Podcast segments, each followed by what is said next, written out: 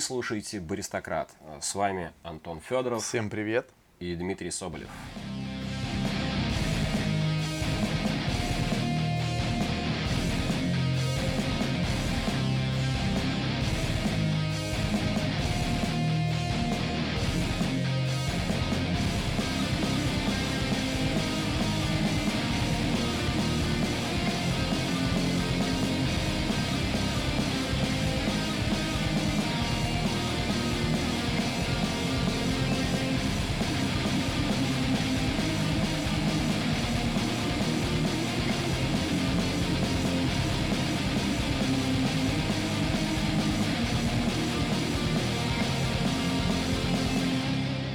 Сегодня мы начнем с э, важной темы. Э, это кофе-чемпионаты.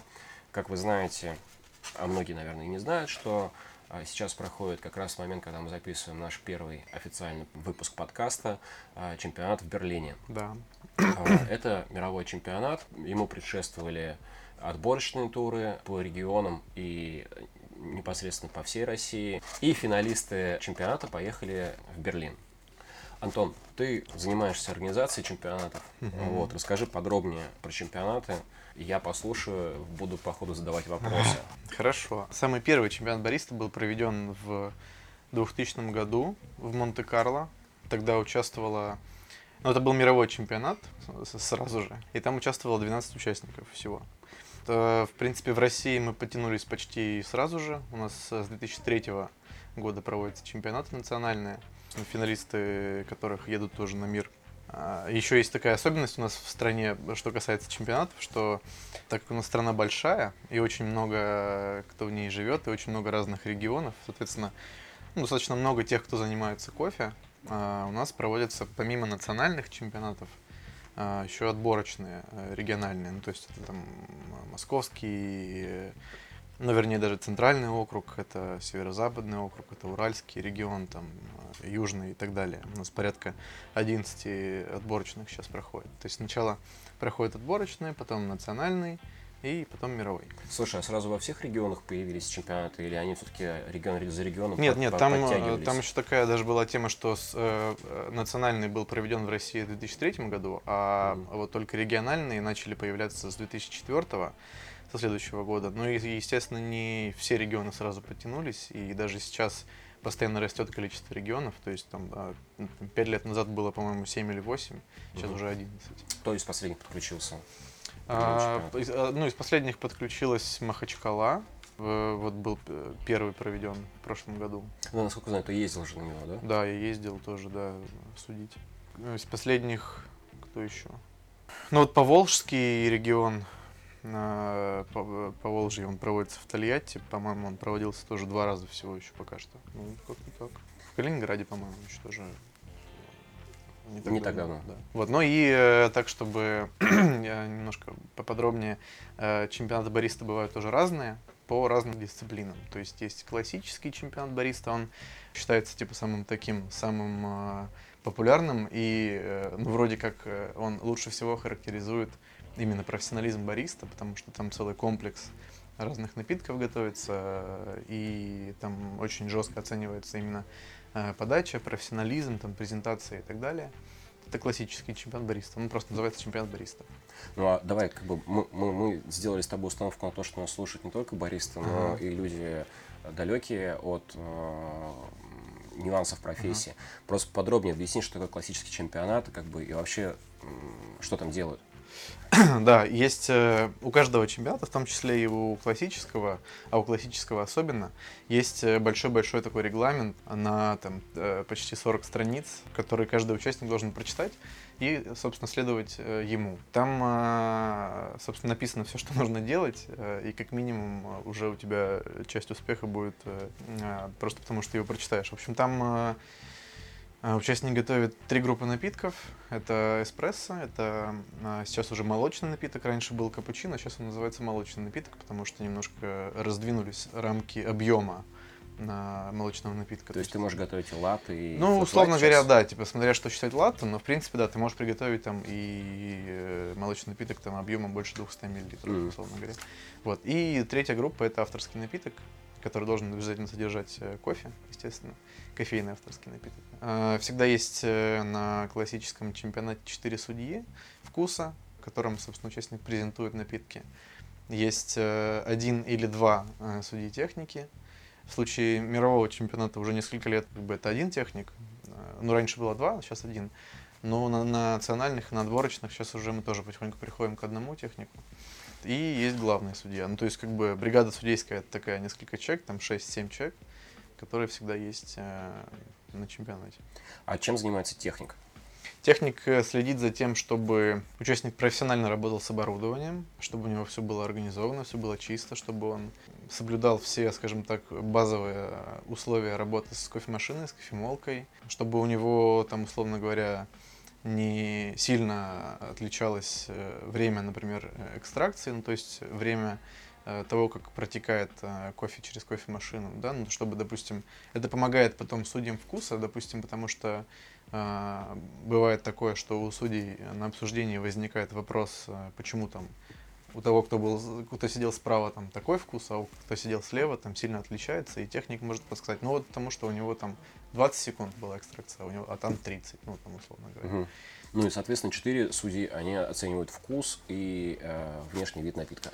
Да, все правильный вкус, внешний вид и еще и подачу. и подачу, да, презентацию. То есть насколько участник э, профессионален, насколько он знает свой продукт, насколько он знает то, о чем он говорит, как он вообще выглядит, да, то есть это, ну, как бы судьи всегда ищут, помимо того ряда правил, которые есть в регламенте, они еще ищут такого, как бы амбассадора своей профессии, и, как правило, всегда, ну, чемпион это тот человек, который прям, ну, реально безумно любит то, чем занимается, и ну, его не стыдно да, отправить на мировой чемпионат, чтобы он представлял нашу страну. Я, кстати, ну, немножко тебя сбил, извини, там ты, у тебя какой-то, такой, видимо, был там план вот, рассказа про чемпионата, но просто сейчас появился вопрос, хотел бы вернуться обратно, подоплек вообще историю появления чемпионата. Угу. То есть я правильно понимаю, что все, ну, в любом случае э, чемпионаты появились не на ровном месте. Конечно. у нас был СКА, который появился аж в 82 угу. году. И если кто не знает, СКА это организация, которая изначально называлась Specialty Coffee Association of America. Появился в 82 году благодаря там нескольким энтузиастам, которые решили сделать specialty кофе заметным и угу. повысить значимость. Да, да. Повысить значимость. В Европе, по-моему, открыл, появился Sky в 90-х годах? В 90-х, по-моему, да. По-моему, даже в конце 90-х. Угу. И то есть вот это вот время, там почти 20 лет, это была проведена достаточно большая работа, в том числе методологическая, где были выработаны методы обучения бариста и так далее. И по сути дела, чемпионат это был результат вот этих накопленных знаний, накопленной работы за это время. Ну да, да, да, да. В целом вообще чемпионаты тоже у них, ну даже вот, э, Альф Крамер, который, э, собственно, основал чемпионат и который провел в Монте-Карло в, в 2000 году, он говорил о том, что, ну, в принципе, чемпионаты нужны для того, чтобы э, в целом улучшить качество кофе во всем мире, чтобы мотивировать бариста к э, развитию там, навыков своих профессиональных, чтобы в целом тоже повысить значимость профессии бариста. Ну и, наверное, мне кажется, самое основное это вот а, конкретно привлечь внимание всего мира, да, чтобы донести наши кофейные идеи повсюду, где э, пьют кофе, до владельцев бизнеса и самое главное до, до потребителей. Вообще нужно не забывать, что те же самые чемпионаты проводятся, ну, в конце концов, для конечного потребителя. Но мне кажется, на самом деле, это сейчас э, пока слабое место чемпионатов, ну, по крайней мере, в mm-hmm. России. Я не знаю, в мире не было на чемпионатах, но то, что я видел, видел и вижу в России, э, это скорее похоже на ну, такой между собойчик, то есть для людей, которые не из кофе, mm-hmm. это довольно непонятная история, им сложно очень в это врубиться ну, из тех чемпионатов, которые как бы действительно меня заинтересовали, это разве что последние северо-западные, которые делал Бушев, uh-huh. все в кабеле. Uh-huh. Там еще более-менее, не знаю, какая-то там развлекательная, ну, хотелось бы это или нет, но развлекательная часть, наверное, все-таки нужна, чтобы как раз привлечь вот этих вот а, людей не из кофе. Uh-huh. И тут очень важно, на мой взгляд, Э, делать их, ну да, может быть, не концептуальными, мне многие могут закидать камнями, сказать, что типа это типа развивает профессию, mm-hmm. это не шоу, но с другой стороны, ребята, come on, как бы NBA и UFC доказали, что из э, каких-то очень узких вещей можно сделать э, Ну да, шоу, да, которое м, будет и прибыльно, и интересно не сотни человек. Мгм. Ну да, иногда не хватает. Ну, то есть все равно хочется популяризировать э, кофейную вот эту историю все теми же самыми чемпионатами. Иногда э, обычным людям просто тупо сложно даже добраться до места проведения чемпионата, к сожалению. А даже если они добираются, они просто не совсем понимают, что происходит. Ну вот ты занимаешься жить не только судейством, ты еще занимаешься организацией чемпионатов. С экономической точки зрения это ну, как-то окупает себя, это требует большого количества денег. То есть какой, как процесс вообще организации чемпионата происходит? Кто ну как это, это вообще? Энтузиасты кон- кто? ну это энтузиасты в любом случае. Это неважно, там это компания какая-то или это физическое лицо. А, но это такая, это как бы в плане организации это волонтерская все работа, потому что ну невозможно сказать, окупает она себя или нет. Ну, конечно, не окупает. Ну, то есть э, ты находишь каких-то спонсоров, да, которым тоже интересно поучаствовать э, по многим причинам. Кто-то реально искренне просто хочет поддержать, кто-то хочет просто заработать денег, да, показать себя на выставке. То и другое хорошо. Но как бы у тебя есть определенный бюджет, э, ты его тратишь и все, типа, Молодец. да, А потом еще получаешь э, по завершении Ну, чемпионата люлей, там типа да, да, да. чемпионат говно. Да, но это, конечно, такая история. Я очень люблю конструктивную критику. Конструктивную вообще. Я, мне всегда очень интересно, что было не так, чтобы я мог это исправить в следующий раз. Вот, блин, расскажите мне, пожалуйста. Но как бы чуваки, которых э, иногда спрашиваешь, что было не так, тебе говорят, да, все типа было не так. Ты такой, ну, окей. Э, Всё ну, э, Да, ну или там какие-то тупые там э, бывают вообще там комментарии. Ну, то есть я реально, я не против, я не там... Я думаю, что как большинство организаторов хотят услышать, что можно улучшить, но не, не все понимают, наверное, насколько это слож- сложно. Ну, то есть ты, получается, в одно лицо делаешь чемпионат? Или у Но тебя там я как бы, типа как, еще? э, я, по-моему, наверное, я единственный, по-моему, кто в России как физик, типа, это организует. Но, естественно, у меня есть команда э, офигенная, кто мне помогает. То есть у нас там четверо, пятеро, условно говоря, каждый занимается своим делом, и, ну, в одного это невозможно. Ну, наверное, возможно, но не очень хорошо получится. Ну, в общем, это такое занятие, которое выращивает еще один геморрой. Ну да, но как бы тоже ну, потом все спрашивают, зачем типа ты это делаешь? Ну, потому что э, я хочу, чтобы больше народу этим увлекалось, чтобы большему количеству людей это было интересно. И еще есть момент, когда ты на э, награждении победителей, вот когда объявили победителя, ты видишь его эмоции, эмоции тех, кто за него болел. Вот в эту минуту ты понимаешь, зачем ты это сделал.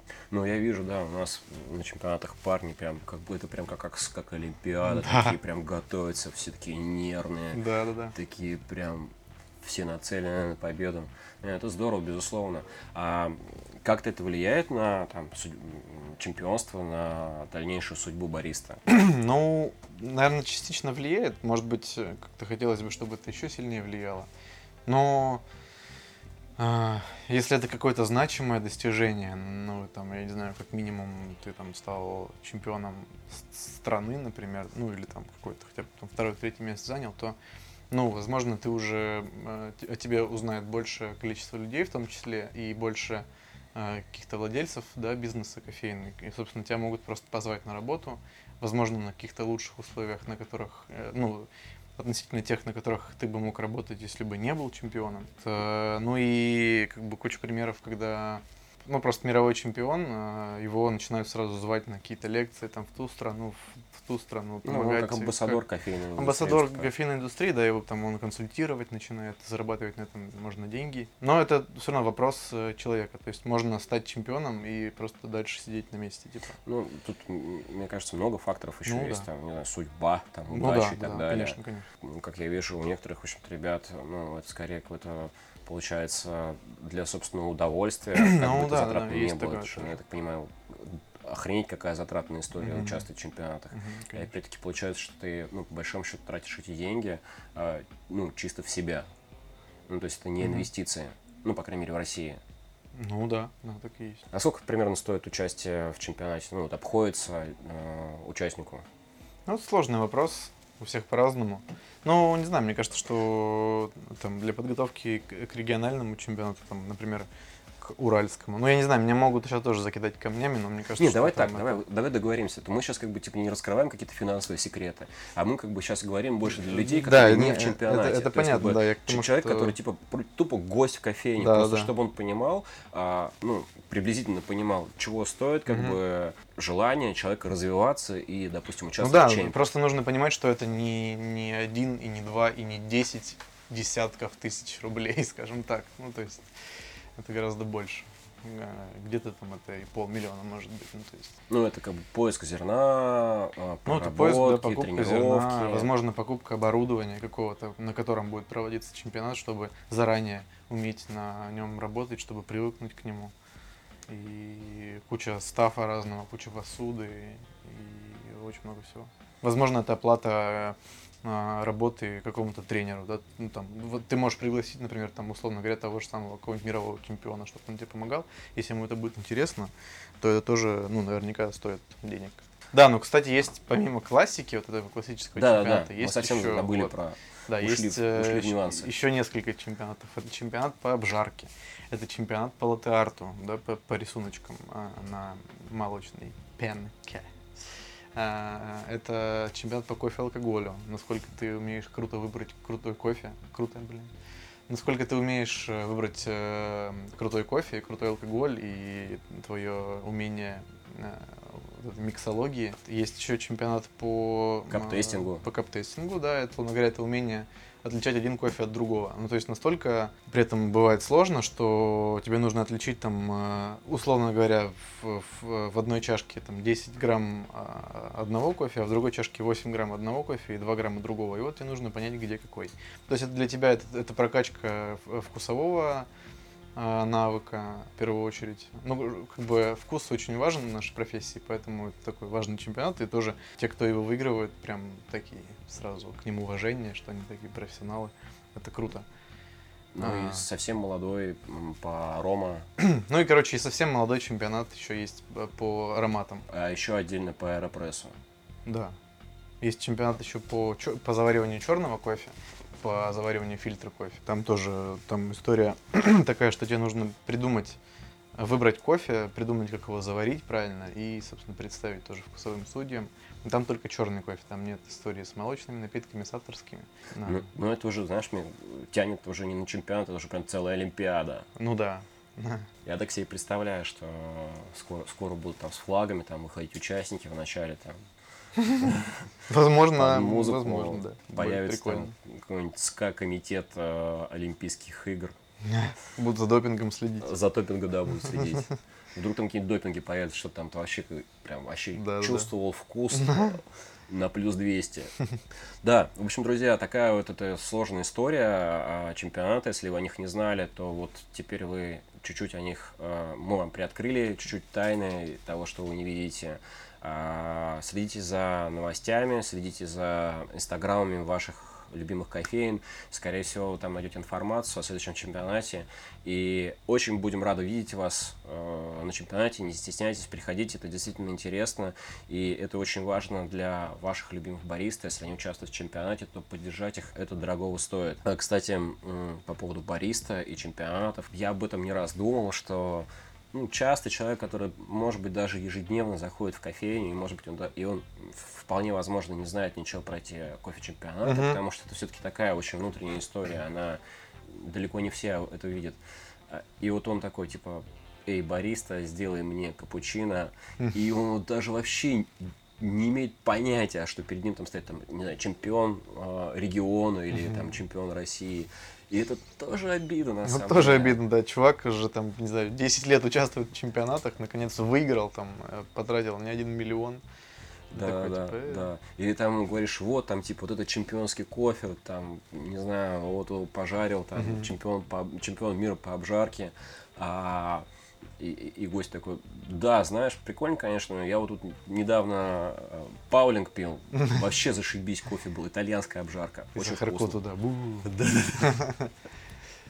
Итак, а, сейчас а, прошло два чемпионата. Буквально, когда мы пишемся, сегодня будут известны... Э, сегодня последний день. Да, сегодня последний день э, международного чемпионата по кофе в Берлине. К сожалению, есть только один претендент из России, кто сейчас, возможно, гипотетически может получить чемпионский титул. Это по джезве, по которому мы не назвали, да, на самом деле. По, по турке, да, иначе говоря. Да. Вот ну... У нас наш, наш э, чувак из Москвы, он уже в финале. В финале 6 человек всего. Вот и сегодня будет выступать в финале, и мы надеемся, что наконец Россия станет чемпионом. Но, тем не менее, мы болели, и здесь целых два дня следили за результатами полуфиналов, э, болели за Рамиля, э, болели за Илью Хлызова. Ну, надеюсь, что э, они в следующий раз добьются своего. Да, обязательно. Но зато есть одна хорошая новость, потому что помимо официальных чемпионатов а, есть еще и а, локальные чемпионаты. Что-то как на самом деле многовато чемпионатов стало в последнее время. Такое ощущение, что это уже не сезон, это какая-то и, и, да, ежеквартальная да, рутина. Да, да, да, круглый год как бы. Круглогодичный такой хэппенинг. Да, да, да. да. А, и вот одним из таких, э, об одном из таких альтернативных чемпионатов а, мы сейчас поговорим. Это чемпионат Бариста Лига. Да, Бориста Лига есть такая штука.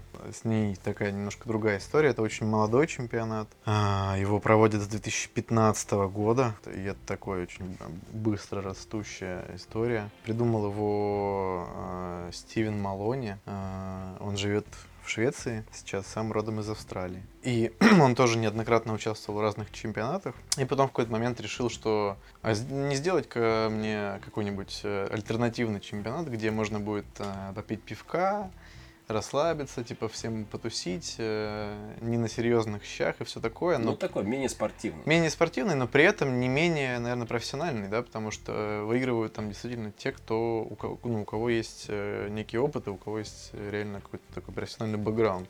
Собственно, в этом году уже второй год подряд выигрывают наши девочки российские yeah. Да, это очень круто. В этом году э, чемпионками стала Ира Шарипова и Лиза Вагабова. Обе из Санкт-Петербурга, да. что нам вдвойне приятно. Да. Поздравляю вас, девочки. Вы просто супер молодцы. Я надеюсь, что мы вас пригласим в какой-нибудь из дальнейших наших э, подкастов и пообщаемся с вами на эту тему. Да, обязательно. Ты знаешь, каков регламент этой бариста лиги? Я, честно говоря, не, не как бы до конца не знаю. Я вот разговаривал как раз с Ирой пару дней назад, она рассказывала. А, там есть несколько этапов тоже. Там есть один этап, в котором а, тебе нужно прям пожарить кофе на икаве. Икава это такой маленький-маленький ростер. Ростер это такая машина для обжарки кофе. Это такая прям настольная, настольная машинка для обжарки кофе. И тебе нужно прям самостоятельно пожарить и потом сварить этот кофе. Все, насколько я понял, потом э, как бы кофе, который они приготовили, перемешивают между командами, и нужно выбрать, э, найти типа свой кофе. Mm, интересно. Вот, да. и, есть еще этап, где... Ну, кофе один, один, один у всех. Зеленка все, у всех один. Да, да, да, вроде как да. Еще этап, э, по-моему, где такие некие растворы подкрашенные, и как бы раствор, э, цвет раствора не соответствует вкусу. Ну, то есть там, условно говоря, ну там лимон может быть там синим, например да, там ананас там э, красным, и типа тебе это мешает для восприятия, тебе нужно расставить все по местам. Ну, это тоже такая вкусовая история, очень прикольная. Есть еще там несколько этапов, но я, честно говоря, не, знаю, что там еще есть, но как бы очевидно уже, что э, это не просто какая-то такая тусовочка очередная, а это прям ну, конкурс среди профессионалов из разных стран, который ты не выиграешь, если ты не крутой. Но это в основном европейские страны, участники европейские участ... Э, присутствуют на этом чемпе, или это прям вообще международный?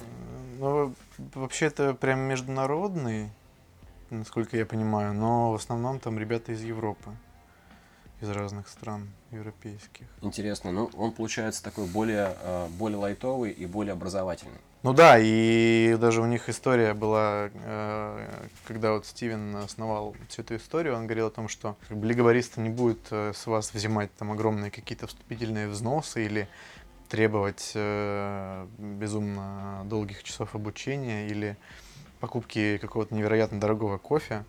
Вместо этого мы лучше сделаем все возможное, чтобы те, кто посещает наши мероприятия, ушли с э, большим багажом знаний, чем пришли к нам. Ну, то есть такая история, которая популяризирует реально кофе.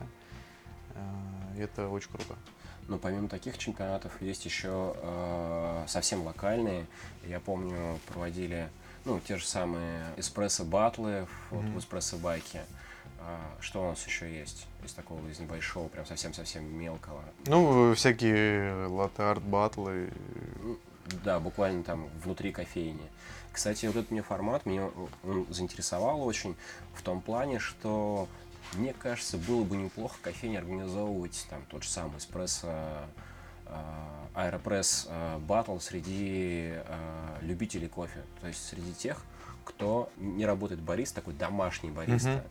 Вот, потому что это могло бы раз привлечь очень много людей, э, постар... ну, людей, которые не в профессии находятся. Uh-huh. И это могло привлечь еще и друзей, как раз заинтересовать и показать э, сложности, многогранности ну, да, профессии весь, бариста. Все, весь интерес, да, сложность. Вообще, да, мне прям очень нравится идея каких-то, может быть, даже в контексте проведения там региональных чемпионатов, каких-то таких вот историй, развлекательных, наверное, неправильно назвать, которые вот именно нацелены на то, чтобы какой-то степени дать пощупать профессию угу. непрофессионалам. Да, я поддерживаю такие истории, да. Но даже просто прикольно, когда, условно говоря, на площадке чемпионата стоит там кофемашинка какая-то, которая э, рядом с которой всегда есть бариста профессиональный, который может просто, на которой может просто поработать любой желающий, да, там, сварить себе эспрессо или Ну, это, блин, ты, конечно, сказал, я себе так и представляю, там, просто обычного посетителя кофейни, которому задали свои эспрессо.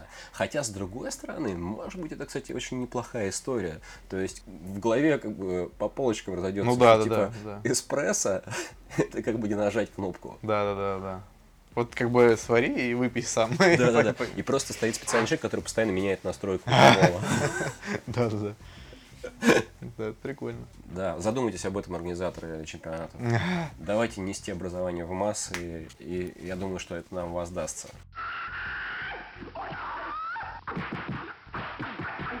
К слову о, о чемпионатах ты можешь приблизительно, опять-таки, не надо там каких-то очень цифр, а mm-hmm. просто для того, чтобы понятнее э, людям не из кофе. Вот сколько стоит э, организовать э, чемпионат, ну, допустим, в Уральском округе? Цифра стремится к, примерно к полумиллиона.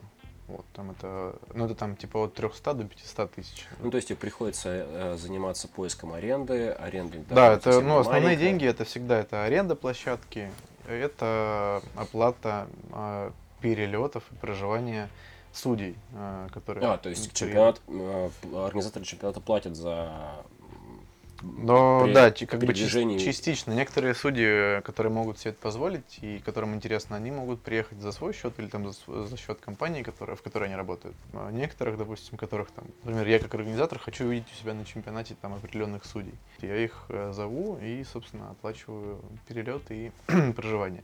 Но это все равно такая дорогостоящая штука, потому что там даже если 10 человек э, перевести туда-обратно и оплатить им проживание, это все равно там уже там 150-200 тысяч рублей. Угу. А, и призы еще получается. Ну, плюс, а, плюс еще кофемашины надо, на которых будут выступать. Там, ну, с кофемашинами история обычно попроще, потому что всегда есть э, спонсоры. спонсоры, да, технические именно, которые дают машины, потому что им это интересно с точки зрения того, что, э, ну, это реклама, естественно, да, потому что если на машинах которые они продают, проводится чемпионат, ну, наверняка это крутые машины. Ну, да, это призы еще, это всякие штуки типа оборудования и обустройства площадки, там всякие баннеры, э, перегородки, э, в общем, куча всякой мелочи. Я себе не представляю просто объем работы. Мне, честно говоря, страшно. Ну, это страшно, да. Ну, как бы так, в это ныряешь с головой, и такой уже, блин, ну все, надо уже не остановиться. И потом, когда все начинается, ну, я так вот как бы на, на опыте понял, э, ну, это, наверное, касается любого вообще, организации любого мероприятия, что как только мероприятие началось, ты такой, ты должен все отпустить, потому что уже все идет само по себе. Как бы, и приходят участники, приходят судьи, и все прекрасно понимают, куда они пришли, они знают, чем заниматься, и ты просто как бы такой просто поддерживаешь. Слушай, ты не знаешь, а бывало такое вообще в истории? Приведу пример. Может быть, помнишь, была где-то года два назад э, э, скандальный случай, когда чувак один, который ну, в Штатах, он, он, он такой крутился среди богатой молодежи, и вот он решил, в общем, замутить фестиваль с селебами там, на, каком, на острове Пабло Эскобара. И он, в общем, запустил рекламную, рекламную там э, кампанию. Э, билеты стоили там что-то, по-моему, от 5000 баксов на mm-hmm. этот фест. Э, он собрал деньги, билеты были все распроданы там чуть ли не за два дня а он не имел никакого вообще отношения, никакого опыта в организации фестивалей. И, в общем, когда настал час X, люди приехали на этот остров, а ему там, по-моему, даже пришлось поменять его, то как бы они, э, ну, грубо говоря, увидели походные палатки и бутеры, а все музыканты вообще не приехали. И он такой, типа, ну не шмогла я. Офигеть, я не знал этой истории. Это что-то целый документальный фильм есть на Netflix про эту историю. Офигеть. Ну вот, и не хочется, чтобы было так. Ну, то есть таких случаев еще не было? Нет, таких не было. Надеюсь, не будет. Ну, а трэшовые были какие-нибудь? А, ну, были да, всякие такие трэшовые, не, как бы не очень э, красочные истории с тем, что, например, ты запрашиваешь у площадки э, э мощность электрическую, там, например, в 100 киловатт, потому что кофемашины очень много потребляют, и нужно и куча дополнительного оборудования. Там запрашиваешь 100. Обычно ты всю площадку застраиваешь э, ночью, а с утра на следующий день уже мероприятие начинается. И вот ты там ночью, что-то копаешься, копаешься, копаешься, и ближе к утру к тебе подходят и говорят, слушайте, ну тут вам не 100 дали, а как бы 15 вот есть. Так, такое было, и как бы чудо не по себе сразу становится как-то вот, и, ну, как бы куча всяких там задержек бывает. Ну, не знаю, прям трешака такого, наверное, не было, чтобы... Ну, а, был трешак, был трешак в прошлом году.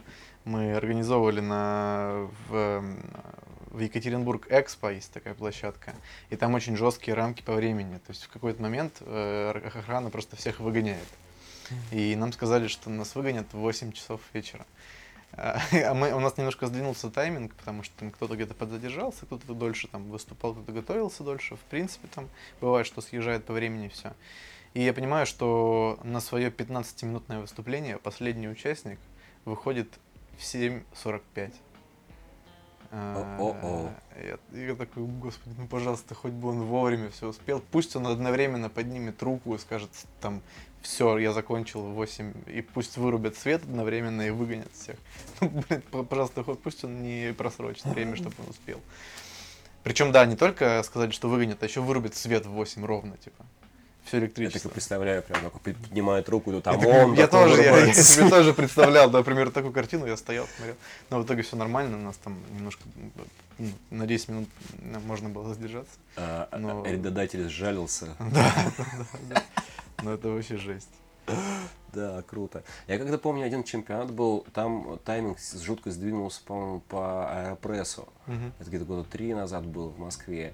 И я, это такая картина была психоделическая, когда все таки собираются уже, знаешь, там тачки уже за, за, закручивают там в пленку, там что-то там все разъезжается, угу. подняли уже в этом Сокольниках эти в ангарные ворота, там все уезжают.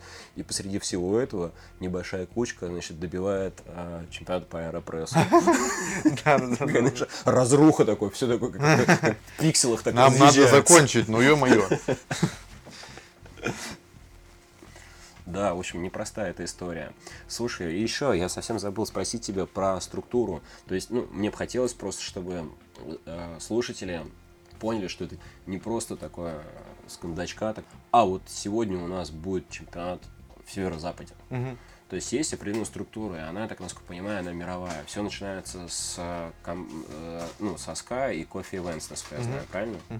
Да, и э, ну, ты имеешь в виду, э, как понять, когда какой чемпионат? Ну, то есть, да, вот как это все происходит, вот в целом глобально, начиная там, не знаю, а, от начала, от самой верхушки и заканчивая там, не знаю, региональными чемпионатами. Угу. Чемпионат проводится сезонно. И сезон так э, повелось, что начинается примерно с конца лета и заканчивается, ну вот в случае этого года, вот сегодня, например. Сегодня последний день мирового чемпионата.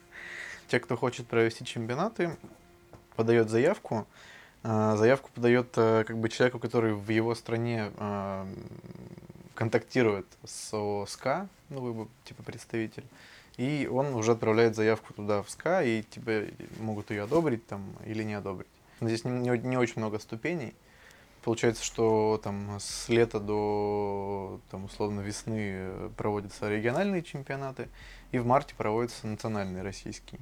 Ну и потом уже там ближе к лету, либо летом проводится мировой. Но обычно примерно так. Вот. А кто принимает решение, где будет проходить следующий э, финальный чемпионат? А это зависит от э, организаторов всех чемпионатов. Там, допустим, Махачкала там сказала, что вот мы готовы провести чемпионат, там, например, в сентябре. Ну, по, по своим причинам, потому что им там площадку только в сентябре готовы дать. Или какие-то еще причины. Вот и, собственно, э, там, их могут утвердить на сентябрь, допустим. Я говорю, что мне хочу, что я хочу в октябре провести уральский. И так, так, так, так. Ну просто главное, чтобы как бы не наслаивалось, не наслаивались даты э, проведения чемпионата. То есть, допустим, чтобы не было такого, что Уральский проводится 5 сентября, а, например, Московский проводится 6 сентября, потому что не очень комфортно в плане того, что э, ну, во-первых, все равно внимание мирового, ой, российского кофейного сообщества сосредоточено как бы в одну точку всегда. То есть они там знают, что вот сейчас проводится такой-то отборочный, они помогают там каким-то участникам, следят и так далее. И когда их два рядом, это не очень удобно. Но это еще не очень удобно в том смысле, что у нас в стране, э, несмотря на то, что страна большая, э, судей сертифицированных не очень много. Ну, как бы их относительно много, но не настолько много, чтобы их хватало для того, чтобы проводить чемпионаты там э, нон-стопом. То есть все равно обычно это какая-то, какие-то там 20-30 человек, которые постоянно ездят везде, весь год. Ну, это неудобно с точки зрения того, что одному организатору потом не остается кого пригласить вообще. Ну, кстати, да, вот ты сейчас сказал, что сертифицированных судей не так много в России. Тут надо заметить, что судьи тоже берутся не из воздуха, mm-hmm. что они проходят сертификацию mm-hmm. в SCA. Ну да, типа того. И бариста тоже должны быть членами SCA, чтобы участвовать, бариста должны быть тоже членами SCA, чтобы участвовать э, в чемпионате. Ну да, по правилам э, участник национального чемпионата должен быть обязательно членом SCA. Есть такая тема, что сейчас уже просят, чтобы все участники региональных тоже были членами СКА, но как бы это не соблюдается, никто об этом все равно не, не знает особо. Поэтому, но как бы все, кто участвует в национальном, они все равно уже получают членство, но это по правилам, типа. Ну, я считаю, что на самом деле это важный э, момент, угу. потому что мне безумно нравится и симпатичная идея, что кофе это не просто чуваки, которые непонятно с чего mm-hmm. вдруг придумали себе что-то и что-то делают. Очень серьезно, большая структура а, за этим стоит, mm-hmm. а, где все люди, ну да, они платят членство, но они платят членство опять-таки на развитие той же самой Specialty Coffee Association. Mm-hmm ну, я надеюсь, что они идут на что-то полезное. И что все равно они все принадлежат, формально принадлежат э, этому сообществу кофейному. Uh-huh. Это очень ценно, и мне кажется, это позволяет в том числе развивать uh-huh. кофейную культуру. И этого дико не хватает в чае. Uh-huh. По мне, то, что в чае происходит, особенно в TMC, это ну, просто какой-то карнавал э, и дурдом. Uh-huh. И как раз причина этого в том, что это все хаотично, это просто не имеет никакой структуры абсолютно. И это прям большая, очень большая проблема. Поэтому я стараюсь вообще в сторону TMC даже не смотреть, чтобы не пугаться. Подводя итог нашей беседы про чемпионаты, я бы еще хотел заметить, как ты думаешь, а, ну, вот вспомни, допустим, бариста образца, там, ну, предположим, не так, не так далеко, как года 2012 -го. Угу. Явно, это очевидно, это факт, что профессионализм бариста, ну, за это время очень сильно вырос. Угу. И как бы бариста 2012 года, ну, наверное, рядом будет, рядом с современным бариста того же уровня будет смотреться как-то уже не ну, очень. Да, да. Как ты думаешь, заслуга вот этого роста профессионального, в том числе э, заключается в чемпионатах, или это просто эволюционный процесс? Ну, я думаю, то и другое. Но чемпионаты по-любому влияют на это все равно. Потому что очень много участников, которые готовятся к чемпионату, они коммуницируют с э, бариста и вообще с кофейными людьми э, по миру, в принципе и пытаются какие-то э, ну, нововведения там в плане просто приготовления кофе, какой-то техники, каких-то движений, да, там, допустим. И в плане оборудования пытаются э, позаимствовать что-то у тех, кто может быть немножко впереди. Ну, там у той же Японии, допустим, которая в принципе во всем впереди, как будто бы. И э, там в Австралии, допустим, в той же и так далее. Ну и э, это все неизбежно через призму чемпионатов попадает потихоньку к нам и доходит до, опять же, владельцев бизнеса. Это все попадает в кофейни и, соответственно, это все попадает в чашку гостю. Кстати, знаешь, очень интересное замечание мое. Ну, я достаточно много гонял по штатам, uh-huh. а, очень много общался с бариста в штатах, а, в разных городах, не в одном, а в большом количестве городов. И у меня в Штатах появилась мысль достаточно забавная. У меня такое ощущение, что вот наши бариста, ну, как бы наш кофейный рынок, э, честно говоря, как бы, совсем молодой, ему mm-hmm. там, не очень много лет. Uh-huh. И наши баристы все время смотрели на там, наших коллег э, в других странах, uh-huh. и они все время боялись, что они сильно достают. Uh-huh. И вот этот их страх, он так их подтолкнул, что они со страха уже давно опередили, да, на самом деле, конечно. в среднем профессиональный уровень бариста по миру. Да, конечно. И это прям настолько забавно смотреть. Ну, то есть, прям, ну, вообще, типа, такой, типа, ну, образно говоря, если сравнить там это, не знаю, с каким-нибудь спринтом, чувак на испуге просто на два круга просто всех остальных. Да, да, да, да. Не, реально, там, вот ты говоришь про Америку, мне кажется, что даже по Европе в большинстве стран ты приходишь, ты не видишь ничего такого сверхъестественного, типа все как, как и у нас. То есть мы э, очень даже хорошо показываем себя на мировой арене. Да. Мало того, я последние, ну, где-то года полтора, я уже, в общем, не могу сказать, что я припился к там, европейским обжарщикам, mm-hmm. но сравнивая наши обжарки mm-hmm. с, там, не знаю, европейскими mm-hmm. или американскими, я понимаю, что мы уже стоим просто на, одно, на одном уровне. Mm-hmm. Если не выше. Ну, если не выше, да. То есть у нас больше экспериментов, у нас больше какого-то интересного зерна появляется.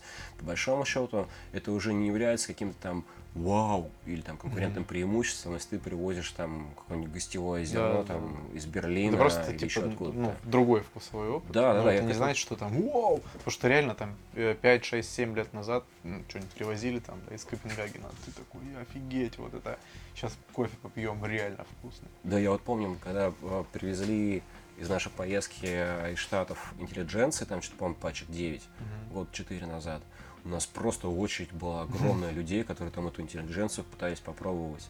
Вот. А, да я думаю, что если бы кто-то привез также там, ту же самую интеллигенцию, то я бы побежал бы просто там другой конец Питера. Сейчас типа, а, кофе коллектив привезли. Ну ок. Ну, блин, ну я на прошлой неделе, правда, пил, ну можно еще попить. А тут сова была вкусная. Да, да.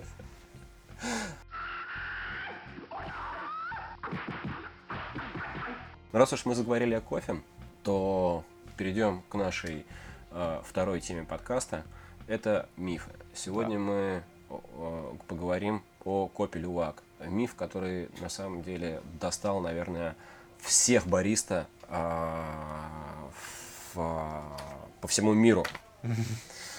Не хотелось бы быть голословным и, и просто тупо сказать, что ребята, не пейте копи да. Да. Это не нужно. Мы расскажем вам и по разложим все по полочкам. Итак, как бы начнем э, с истории. Все случилось давным-давно, еще в 18 веке. Э, Суматра и Ява э, были частью голландской колониальной империи. И одним из важных доходов этой колонии была, соответственно, продажа, выращивание и продажа кофе. Арабика была привезена из Йемена аж в 1711 году. У голландских плантаторов все, все, все шло хорошо, они использовали как, как это бывало в колониях арабский труд. В том числе им этого было мало, там случились определенные перипетии, какие-то восстания, я уже не помню. В общем, в 1830 году был введен закон, который ну, назывался типа Cultivation System. А, по этому закону местным запрещалось потреблять продукт своего труда. Mm-hmm. То есть все шло, все, что производилось, все шло на продажу, mm-hmm. на экспорт а, в Европу. Да, соответственно, то, что запрещено, то, значит, сразу становится вкуснее и интереснее. Плантаторам очень не нравились их местные такие маленькие зверечки мусанги, а мусангам очень э, нравились кофейные ягоды. И, собственно говоря, как это бывает э, в природе, мусанги э, переваривали э, мякоть, а целые зерна выходили с экскрементами. Да? Но это, в свою очередь, позволяет просто растениям э, расширять ареал своего произрастания. Да, да, да. И, э, вот, но и э, те, кто там работал, они подумали, что вряд ли хозяева будут против того, что они используют э, какули животных, э, чтобы все-таки разобраться, ради чего весь этот карнавал с выращиванием кофе. Ну и местные работники взяли, собственно говоря, экскременты, почистили их и начали жарить. Плантаторы, будучи стопроцентными эксплуататорами, а, заметили, что как бы что-то не тем попахивает, запрещеночкой а, от а, их работников. Ну и, разумеется, каким-то образом, может быть, они попробовали вместе, может быть, отобрали. Но, в общем, как какули им пришлись э, по вкусу. Угу. Мало того, получается просто колоссальная выгода. Вы представьте себе, это вот можно сравнить, не знаю, э, с алхимиками. То есть вы просто из говна делаете золото. Угу. Очень много плюсов есть. Во-первых, мусанги досаждали реально плантаторам, то есть они жрали, и с ними, от них избавиться было сложно. Это мелкие зверьки, отстрелять их невозможно. А тут у тебя спиздили зерно, угу. ты его подобрал, и еще и дальше продаешь. Во-вторых, скорее всего, э, ну, это было все-таки имеем в виду, да, как бы 200 лет назад, скорее всего, э, способы обработки зерна, ну, были примитивнее однозначно, чем сейчас. Угу. Вот, а тут у тебя получалась достаточно интересная ферментация, еще учитывая то, что мусанги, еще те гурманы, они выбирали только спелые ягоды. То есть у тебя уже сразу же качество зерна угу. вроде как лучше. Угу. Еще и как-то интересно ферментировано. А, в-третьих, это халява. То есть, как бы, можно использовать еще труд детей, детей работников ну, ходить собирать какули много ума не надо. Угу. четвертых, что там у нас еще четвертых может быть?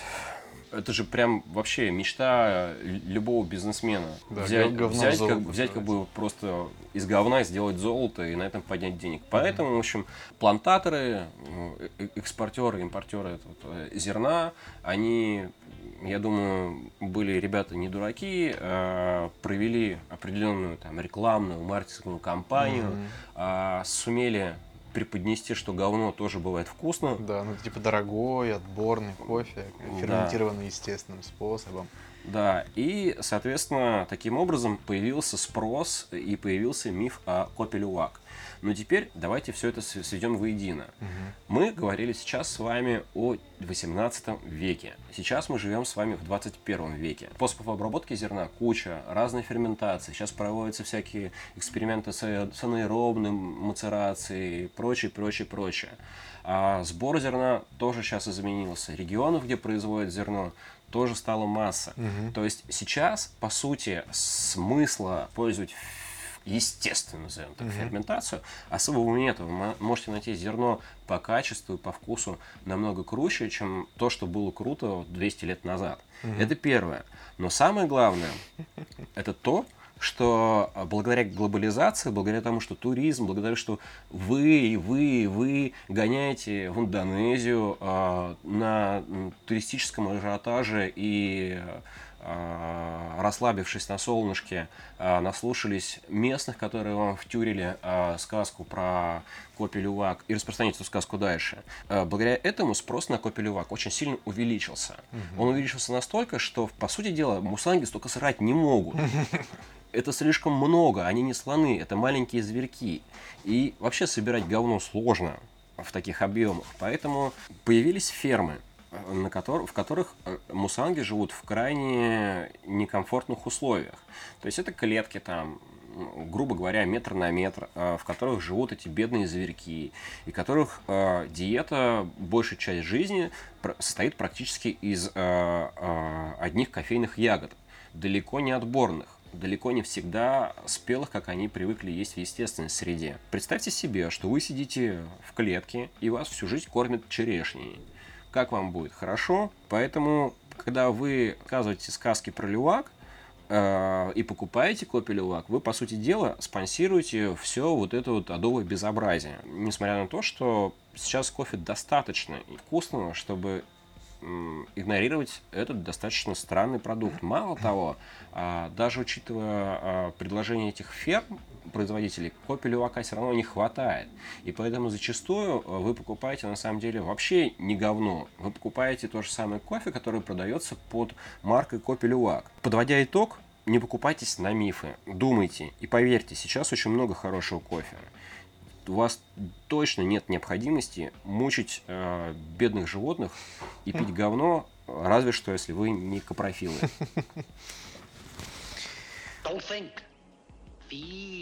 Такая история. Второй миф, о котором мы расскажем, сейчас э, немножко уже меньше распространен, чем э, миф о копе Лювак, э, особенно в России. Но, э, тем не менее, старшее поколение до сих пор э, очень вдохновенно рассказывает э, о великолепии ямайского, ямайского кофе Blue Mountain. Вот, до сих пор его можно встретить на полках магазинов, и, в общем-то, не всегда это адекватных стоит денег. Ну вот, кстати говоря, если мы уж о магазинах заговорили, то можно сказать, что если вы видите пачку молотого кофе, вообще неважно какого, там Blue Mountain или Кофе Лювак или что угодно, молотого, то здесь э, можно сразу проходить мимо и платить вообще не за что. Но об этом подробнее в другой раз расскажем, почему. Начнем с истории. Кофе на Ямайке появился давно, еще в начале 18 века. Косты арабики, э, в основном это был красный бурбон, завезли туда с э, Мартиники, и были высажены, э, в общем-то, на горах Блю э, Маунтин, в восточной части острова. Климат э, и теруар и высота гор позволяли выращивать действительно качественный кофе тогда, потому что высота плантации была от 700 до 1500 метров – и э, была такая история, что марка Blue Mountain была защищена законами, и только кофе с этих гор может э, так называться. Да, это как э, с шампанским, только угу. из шампани, да, или да. там то, что пуэр, может быть, только из пуэра раньше было. Угу. Ну и, э, собственно, кофе с этих гор с Blue Mountain стал популярным в начале 20 века, то есть сто лет назад. Случилось так, что, в общем-то, ему повезло оказаться в нужное время и в нужном месте. Дело в том, что Эфиопия, а, Эфиопия это родина кофе, и это одна из немногих стран, а, сохранивших независимость, а, она была занята делами более важными, чем кофе. Манлику II пришлось отбиваться от Италии, которая опоздала к разбору африканских земель. Кстати, Италия не фартанула, в итоге они огребли знатно, но это уже другая история. А, и в Йемене дела обстояли не лучше. Страна стала частью Османской империи. Ну, ну Харер и Мока э, э, поставляли какое-то количество лучшего на тот момент, на тот момент э, зерна э, в мире, но его явно на всех не хватало. Да, и э, из-за внутренних проблем, из-за войн э, и прочих перипетий, там коррупции, там много всего было.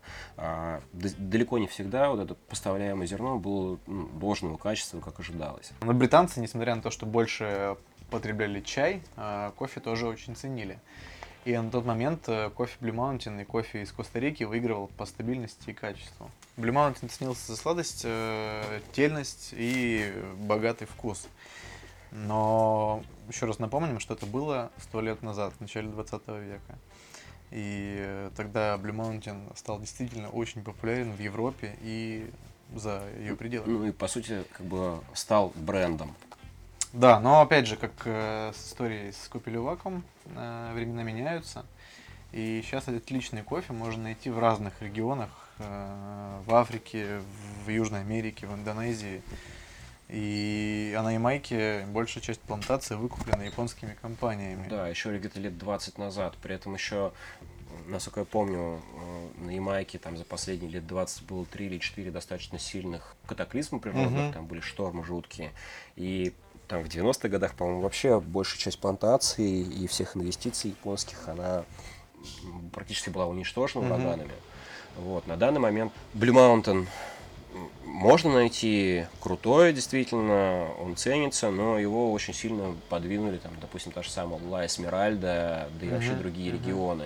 По сути, э, на данный момент, на мой взгляд, э, Blue Mountain это больше, ну, такая марка из прошлого, uh-huh. и э, ей безоговорочно верить и считать сразу Blue Mountain э, показателем качества – уже бессмысленно. Гораздо важнее не гнаться там за какими-то брендами, а ориентироваться на вкус. И у меня есть ощущение, что, допустим, ну да, если э, местный обжарщик локальный купит, э, ну, ну, не знаю, там, лот там, того же самого Blue Mountain. Мгм. Вот. А кофе сейчас дорогой действительно, в первую очередь из-за того, что там очень сложно собирать кофе, потому что это такая горная местность, э, достаточно сложная для передвижения. И поэтому, насколько я помню, э, ящик в 60 фунтов э, ягод кофейных, э, необработанных, за него получает работник порядка 50 баксов. Мгм. Соответственно, кофе действительно, в общем-то, не дешевый. Оно больш, большая часть этого сейчас кофе из-за того, что большая часть плантации принадлежит японцам, она в большей степени, вот это именно качественное зерно высшего качества, оно все уходит, в, ну, как правило, в Японию. Э, То, что вы можете найти, там, не знаю, если вам доведется быть на Ямайке, допустим, э, или то, что могут вам привезти там друзья с Ямайки, то, как правило, это будет качество очень, ну, очень низкое из-за того, Мгм. что э, разумеется, нашлось очень много смекалистых ребят, которые понимают, что на названии Blue Mountain можно неплохо заработать. Мгм. И они, соответственно, такие типа, вот, чувак, вот тебе кафан Blue Mountain, зуб даю, будет ништяк, 100 баксов, давай. Да-да-да. Э, Я как-то читал, даже интересный пост был, я не помню кого, кого-то, ну, вот из нашего кофейного сообщества, кто ездил на Ямайку Мгм. как раз, чтобы проверить э, вот эти все мифы Мгм. о э, Blue Mountain, и вот там девушка как раз описывает, что, разумеется, местные все давно уже все поняли, поэтому там их встретили, повезли там, ну, типа Airbnb, там, не знаю, там, вообще какой-то дом, и по дороге чувак говорил, что у меня своя плантация, все дела, вот сейчас я вас там Blue Mountain угощу, а, завез там какие-то дебри, а, по дороге там какого-то местного там чувака взял мешок зеленки, вот, причем она была какая-то совершенно в, в убитом состоянии, там какие-то раздробленные куски чего-то, Мгм. потом это там на каком-то чуть ли не на углях там пожарил э, с понтом, э, что он профессиональный э, местный обжарщик, он знает, как готовить Blue Mountain, он уже здесь вырос, и его родственники жили. Ну да. Вот, и, в общем, люди дико обломались всему этому, поняли, что ну, как бы они себе в России представляли все несколько иначе. Так что, ребята, э, еще раз советуем, никогда не ведитесь на какие-то названия. э, За названиями есть какая-то история. А, Лучше ориентируйтесь э, на более простые вещи, как вкус, аромат. Да, ну и в конце концов всегда можно посоветоваться или спросить что-нибудь в кофейнях у бариста, потому что они много чего знают и могут действительно посоветовать, э, что пить и что не пить, а что пить, как пить. Да, и вот вам еще такой маленький лайфхак. Если у вас есть э, в вашем кругу, там, не знаю, родственники, там, дети, внуки, не знаю, сестры, братья, бариста, пожалуйста, не привозите им кофе из Таиланда или еще откуда-то еще. Честно, лучше спросите, что привезти, и, как правило, бариста вам скажет, что ему интересно привезти из той или иной страны, или скажет, вообще мне ничего отсюда не привози, ни в каком виде. Да, да, да.